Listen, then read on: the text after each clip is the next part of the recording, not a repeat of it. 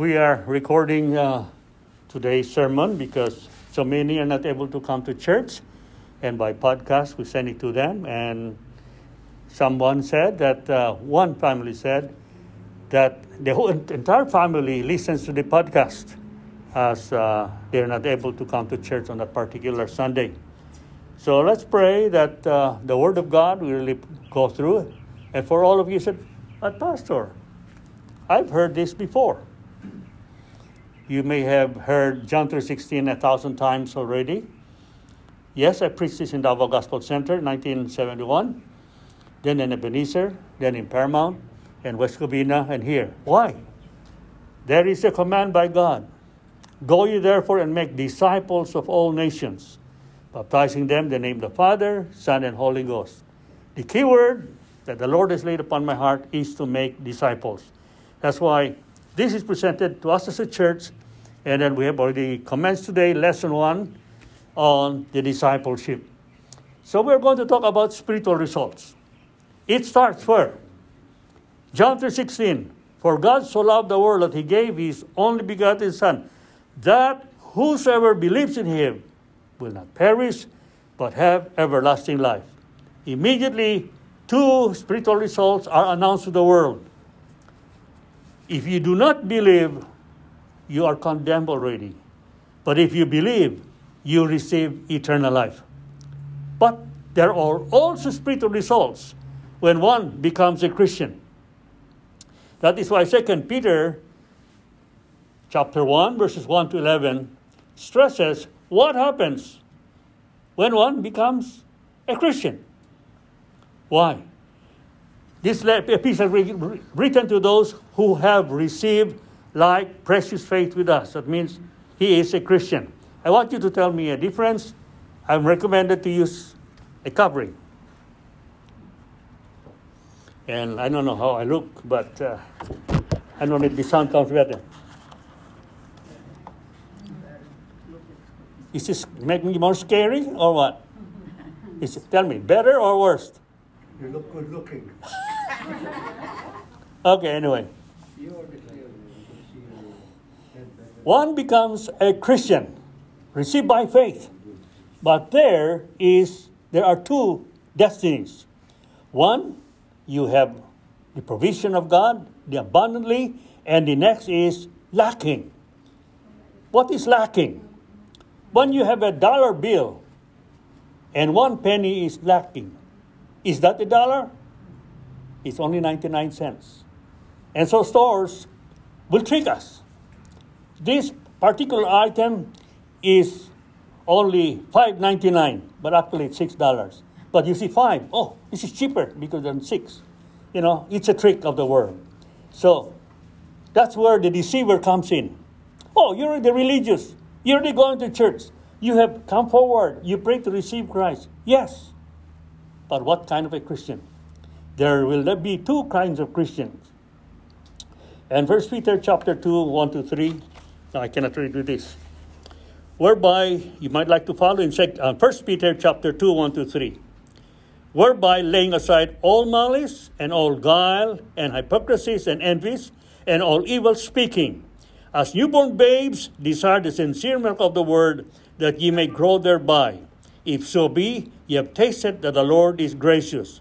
In verse 1, it pictures a person repenting, living in sin, and then now returning to God. Verse 3, it confirms the regeneration. There is rebirth, being born again by the repenting sinner. Last Sunday we stressed there is a difference between confessing and repentance. Confessing, you admit you have sinned before God. But repenting is returning back to God. That's the main word of repentance when translated from the Greek. And then verse 2 describes the initial desire of the repenting sinner. It says, verse 2 As newborn babes desire the milk of the word, that they may grow thereby. I'll illustrate this with a friend in Ayala, Zamboanga City. He was the director of many, superintendent of many elementary schools. He lived a very uh, good life. People respected him. However, he was living in sin. Then one day I came to the house, and some of you may have heard this some years ago. When I came to the house, only the daughter met me at the door. I said, What's your dad? Oh, he's just laying inside. There's someone to entertain visitors. Oh, tell him Hernan is here. He is about 10 years older than me. And when the daughter told the dad, the dad said, Oh, tell him to come in, tell him to come in. I said, What's wrong? Well, I was told by my doctor that I have one more day to live. For a long time now, I've been having hiccup. I could barely sleep, I could barely eat, and I'm having a hard time. This is going to kill me, and I don't know what to do. And I said, You know what? The Bible gives an answer for that.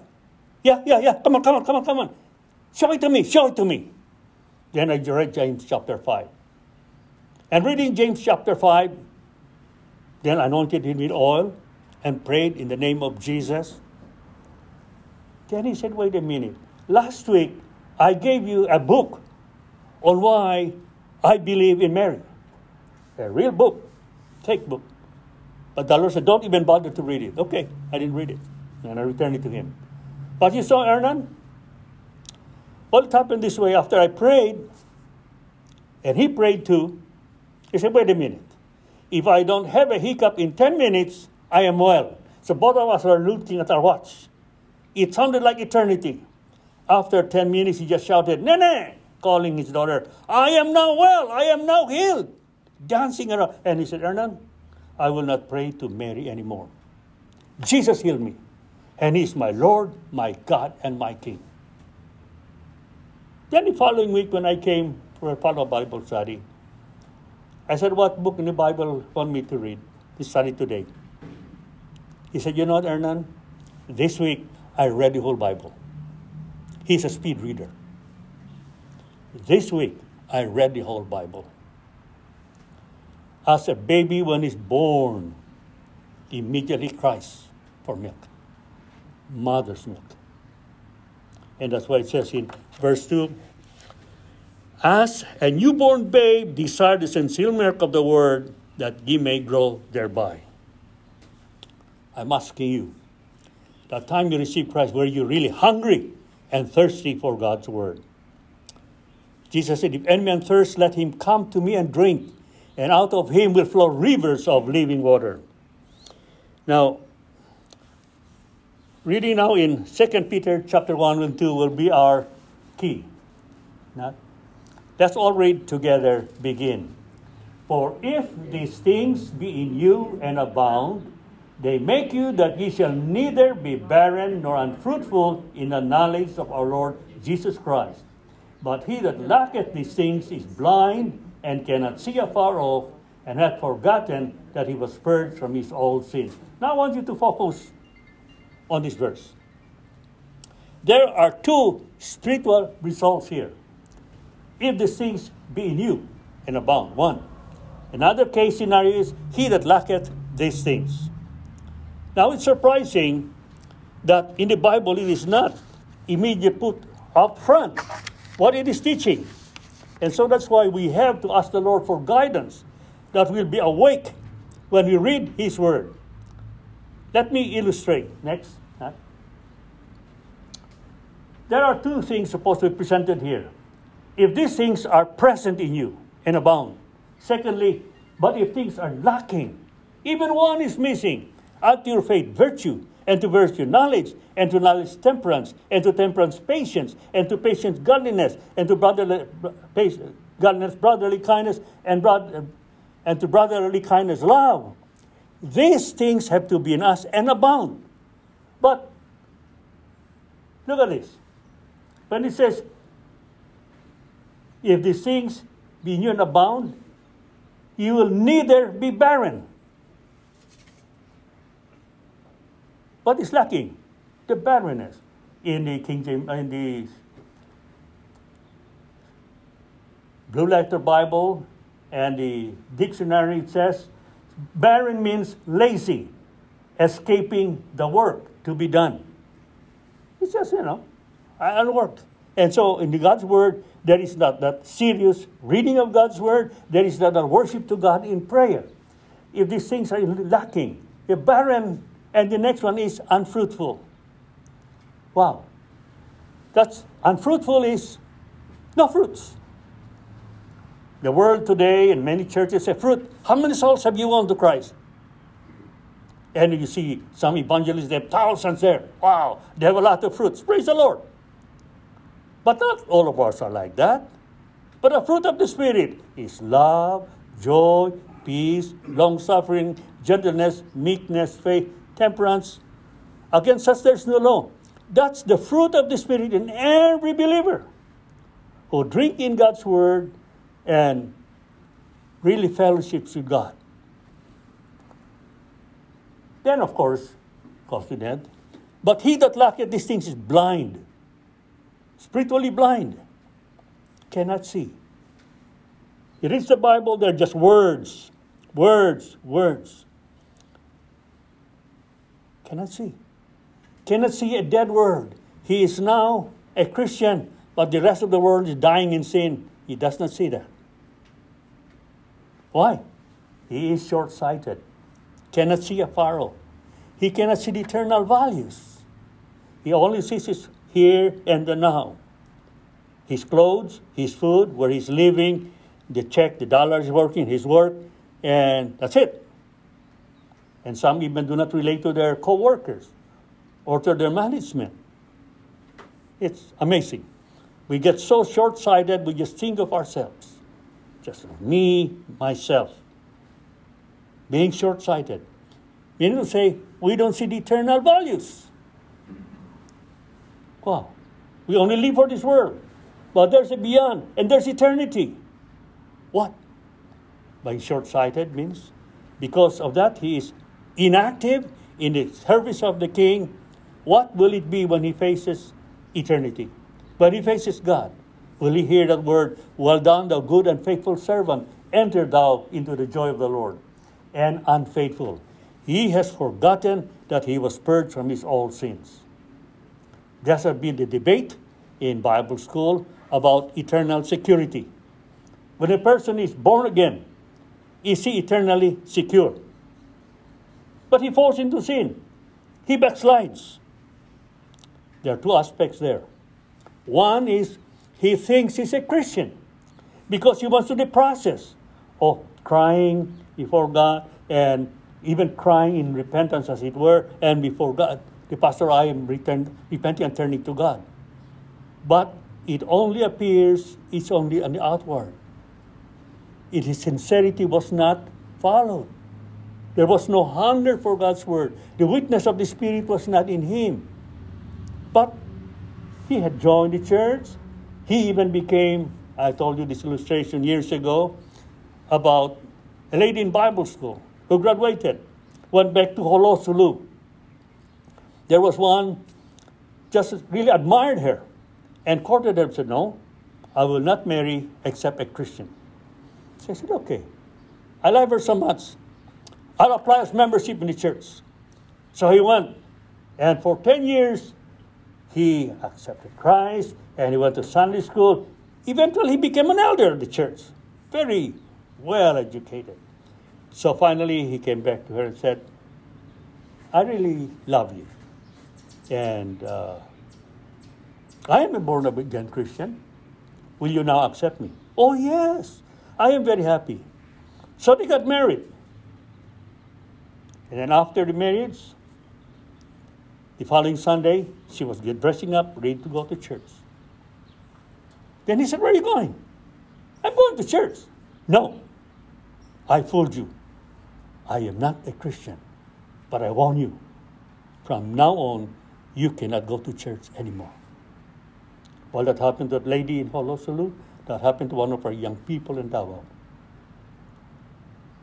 The guy was so in love with her and would not even eat anymore. And the mom said, What's the problem? Well, she will not accept me. So the mom went to the mom, Will you please convince your daughter to just marry him so that you know he's about ready to die, maybe commit suicide.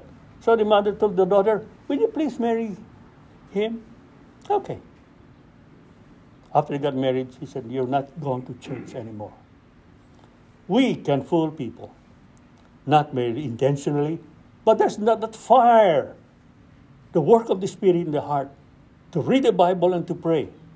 And the devil says, okay, the Bible, the devil says, okay, you're going to church, you're not pretending, but there the devil, devil giving us that false security. That person has never backslid. He never went in. Any the parables that Jesus made, there were people even at the door knocking, wanting to come in. And Jesus said, I never knew you. Depart from me, you workers of iniquity. That's one. The other, he's come in according to 1 Corinthians chapter 3. But he's built upon his wrong foundation wood, hay, and stubble. And it says, it will be burned by fire. Yet, he will go into glory because Christ is in him, the Holy Spirit is in him. But he has turned a deaf ear to the Holy Spirit. He will go in, yet to us by fire. Nothing. I stressed that last Sunday. It is very, very important that we listen to that still small voice. Why? The unfaithfulness. Jesus is not our Lord, our God, our King. He's just our Santa Claus.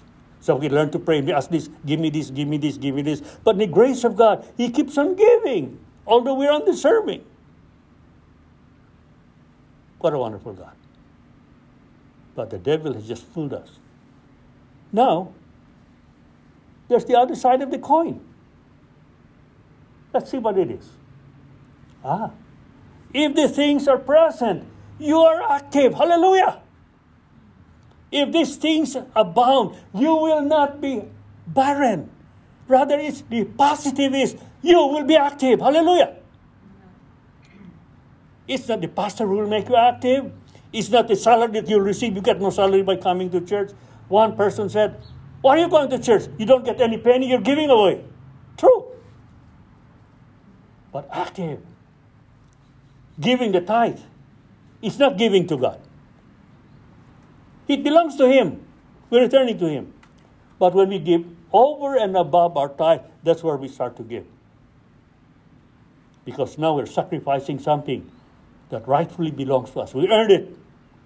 But I say, God, for missions, for others to be saved, for the ministry to improve, I give. But more, much more, even you give your life. You're active, whatever the Spirit will give to you. We have different gifts, and we will, we will be held responsible for whatever gift God gives us. You'll not be responsible for not being like Billy Graham and so on. That's their gift. Whatever our gift is. And when you read 1 Corinthians chapter 12 and 13, there are enumerated gifts there. Evangelist, pastor, teacher, helps, gift of tongues, gift of healings, whatever. Let it be just the gift of God. And if that God gift is given to you, you are a steward of that gift. And give it to God. And you are now fruitful if these are in you and abound. You don't have to push it. You don't have to work it out. It will just reveal in you. The fruit of the Spirit is love, joy, peace, long suffering. Sometimes we don't even feel it. We don't even realize it. But somebody say, What happened to you? What changed you? Is there somebody forcing you, guarding you, putting you on a lot of rules and laws? No. It just comes out from within you. The Holy Spirit. Hallelujah. That's working in a person. And then, no longer blinded. You can see. Hallelujah. You can see where our weaknesses are, and we say, God, Thank you for me making me realize this is my weakness. Oh, hallelujah. Thank you, Lord. And I can see beyond my weakness the provision of salvation in your Son, Jesus Christ. Hallelujah. Then you can see the wonder. And you can see also the gifts of people. How wonderful it is when in the church we see and we encourage one another. We can see. The world cannot see. But the Holy Spirit make us see things and sometimes we see things that are evil. Instead of being critical, we pray about it. we handle with care, we handle with prayer, we can see. And not only, we are far sighted. We're not only looking around us, short sighted because beyond. Beyond what is around us. Beyond the dollars, beyond the houses, behind our, our clothes, behind our health, we see eternal life. And we see the world that needs to be reached for the Lord Jesus Christ. I thank God that through the many who are giving their sacrifices and, and offerings, we see pictures of many Jews being supplied in Nigeria, in Africa, food being given. That's not provided by the organization, organization but people who give in, TBN. They give their offerings, and people are being helped. You're far-sighted. You go beyond. Why? This is an investment. There will be returns. We invest in eternity, We invest in the kingdom of God. God will abundantly return. We may not realize it, but things will be by the blessing of God coming to us. And then we will be faithful. Only for those who have things are present and abound. You will be faithful. We are unfaithful people by ourselves. We look for convenient things. We want for things now and to please ourselves.